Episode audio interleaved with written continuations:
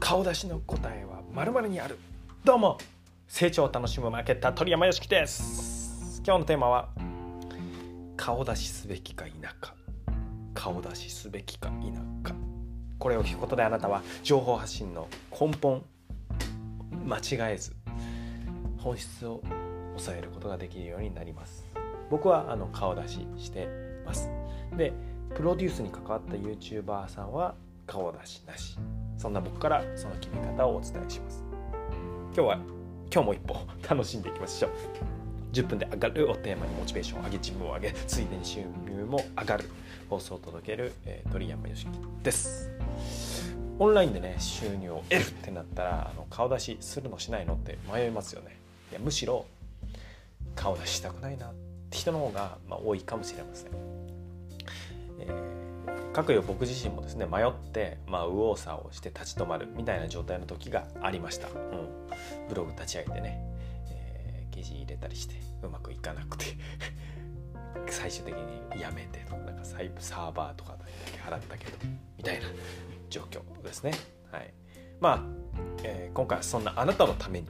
明確な基準があったらいいと思うので、今日はそんなお話をします。まず顔出しするにしろしないにしろ発信していこうという姿勢はあの素晴らしいです、はい、本当に素晴らしいと思います。特に今はね、リアルも一つの世界だし、オンラインも一つの世界という感じで世界が出来上がっているイメージがもちろんね、関係するところあるんですけれども、えー、そういうふうに、えー、オンラインにも世界が出来上がっているという感じだと思うので、それはこのオンラインで発信していこう、活動していこうっていうのは世界を広げる行動だと思います。僕自身もあのオンラインで広がったね、もう素敵な出会い、すごい人だな、こんな人に、えー、普通にリアルで生活して出会えるのという素敵な出会いがたくさんありますし、まあ、仕事もね、オンラインで得たご縁ばかりの状態ですので、えー、ぜひぜひ世界を広げてもらえたらなと思います。さて、結論をお伝えするとですね、顔出しするか否かはふたつのものによって決まります。何かというと、ひとつは目指す自分ですね。どういう自分になりたいのか、目指す自分。ふたつめは届けたい人によって変わります。いち、目指す自分、自分からの方向。に、届けたい人、相手からの視点ですね、によって変わります、はい。で、これはどういうことか理解するために、それぞれのメリットデメリットを整理します。ちょっと僕の椅子が聞こう聞こううるさいですね、すいません、はい。えーえー、整理します。まずですね、顔出しのメリットデメリットからいきます。顔出しのメリットふたつに絞りますね。ふたつ。いち、信頼してもらいやすい。に、唯一無二ですね、自分しかないので。顔出しのメリットは信頼してもらいやすいことと唯一無二と言えます。まあこれはいわばリアルのオンライン版自分、リアルの状態のオンライン版に自分に移行したという感じで、まあ、その秘訣を信頼してもらいやすいし唯一無二だと、はい。では顔出しのデメリットなんだと思いますか。まあ、これ多分感じてる、迷ってる人は感じてるからだと思うんですけど、デメリットもはふたつ、見、見バレ、身元がバレないか、こうバレちゃうんじゃないかっていうのと、ふたつめは見た目に自信がないっていう可能性がありますね。見た目に自信がない、うん、見バレ、見た目に自信がない。で、まあこの顔出しするデメリットとして、デメリットなのか分かんないですけど、リアルとち違う自分を、えー、演じることになるので、このつまりリアルとバレたくないと、見バレしたくない、えー、見た目に自信がないっていう場合は、まあ、リアルと違う自分を演じる、えー、必要があるのかな。で、ここで顔出しなしっていう方の、えー、メリットが出てくるかなと思うんですけど、顔出しなし、まあ、顔なしって言っちゃいますね、はい、顔なしのメリットでメリットいきますね。顔なしのメリットいち、まあ、見バレしない、さっきの反対ですね。に、見た目関係ないですね、顔出ししないの、はい。つまりイメージが作れる、さっき言ったリアルと違う自分を演じるということのイメージが作れるということがあります、はい、つまり今の自分持ってる自分と違うイメージが作れる。で、えー、顔出しなし、顔なしのデメリットは顔なしで行くっつっても顔出しなし言っちゃうんですけど顔なしのデメリットは信頼得にくい、そしてコピーされうるですね。信頼が得にくいのとコピーされうる、つまり顔出してないのでその画像と似たような近い画像とか言ってることとかってコピーできるじゃないですか。なのでそれがコピーされる、顔はもう絶対まあもうそれちげえじゃねえかってなるので、えー、コピーされるんですけど、まあ、コピーされうるというふうに一応言えます、はい。まあこれは良くも悪くも作れるということですね。顔ないので良くも悪くも作れる作れるからいや作ってんでしょって信頼得にくいし、作れるからコピーされうるというふうになります。で作れるっていうのがまあメリットにもなると。だから結局は結局はですよ、作る作らないこれなんですよ。作るのか作らないのか。作らない場合はもう顔出して、えー、どんどん出ていきますし、えー、作る場合はキャラクターでやっていくと。もちろんね自分の顔出しながら作るっていうパターンもあるし、全く全部をね、えー、出すっていうわけじゃないので作るっていう部分はありますけれども、まあ、そっちの比重の問題ですね、はい、作っていくのか作らないのかで、さっき伝えたふたつの今メリットデメリットを整理しました、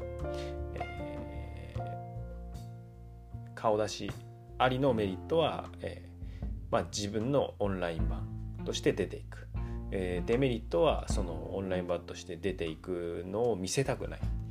えー、見, 見せなきゃいけないから見られちゃうっていうのがデメリットで、顔なし顔出しなしのメリットはイメージが作れると。で逆に作れるから、まあ、コピーされたり信頼が得にくいというのがあります。で結局は作る作らないなんですけど、この決め方はですね、さっきの二軸で考えます。まずいち、自分が目指すのはどちらかですね。自分が目指す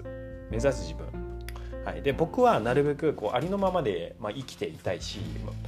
だから作らないんですね。でありのままで生きていたいから、まあ、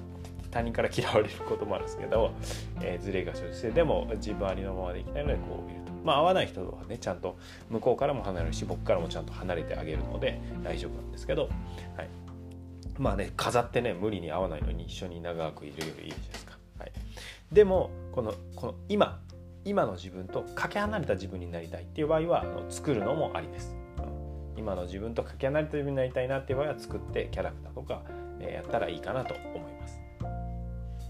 はい、で今ですね一つ目の軸が自分で目指すのはどっちかってことですね。ありのままなのか、まあ、ちょっと作って別の自分にトランスフォームしたいのかですね。でに、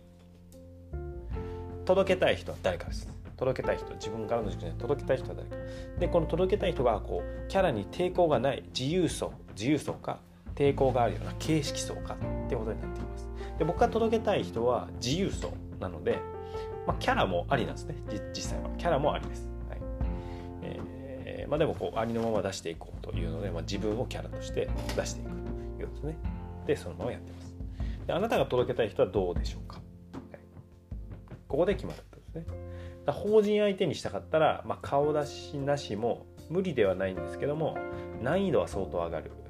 ので信頼が得にくいというところで、それで顔出しはまあ必須かなと思います。相当壁が高くなります、はい、顔出しなしでやって法人の契約している方もいますけども、まあ、うん、ハードル高いんじゃないかなというところですね。無理ではないですが、はい、で本質論でいくと、えー、ぼちぼちまとめたいですけど、本質論でいくとそこでこうかしたらいいのしないのって立ち止まるのはかなりもったいないので、この実践しながら、えー、分かることたくさんあるので、迷うぐらいだったらとりあえず顔出しなしで始めてみてください。で後から顔出すっていうのもありです。ああもう顔出していいなと自分で行こうっていう場合タイミングで顔出すのもありです。なので顔出しなしで始めてみてください。で僕の知る人で逆にですよ、 YouTube であの何十万登録者もいる、えー、人が顔出しありでやってたんだけど途中から顔出しなしに変えたっていう人もいます、はい、なので出してたけどやっぱやめたっていうパターンもあります、まあ、それは別に今の消すわけじゃなくて今表で活動していくのが、えー、なしにしていくと、えー、そんなの結構だバレちゃうんじゃないのって言いますけど、まあ、表に立つのを自分は裏方だよっていう風に見せていくっていう見せ方ですね、はい。あと僕がプロデュースに関わった YouTuber は、まあ、音楽をね音と映像のみで演出したかったので、まあ、彼を顔を出すのは特にプラスに働くって思わなかったのでなので最初から顔出しなしで行いました。でそれはそれで、えー、そういうブランドとして、えー、確立しているという感じですね。なので、まあ、どんな自分を目指すのか誰に届けたいのかっていうのを考えてみてください。で答えは全てあなたが持ってます。どっかに答えがあってそれを探してあこれだってね、えー、見つけられたら嬉しいっていう気持ちは分かると思うんですけど、自分の中に必ずあるので、どんな自分になりたいのか、誰に届けたいのかっていうのを考えて、えー、定めていってください。ということで、価値を生み出す起業家を応援するマーケター&ライフコーチ、鳥山由樹でした。今日も明るい一日をお過ごしください。 Thank you for listening. You made my day. イエイ。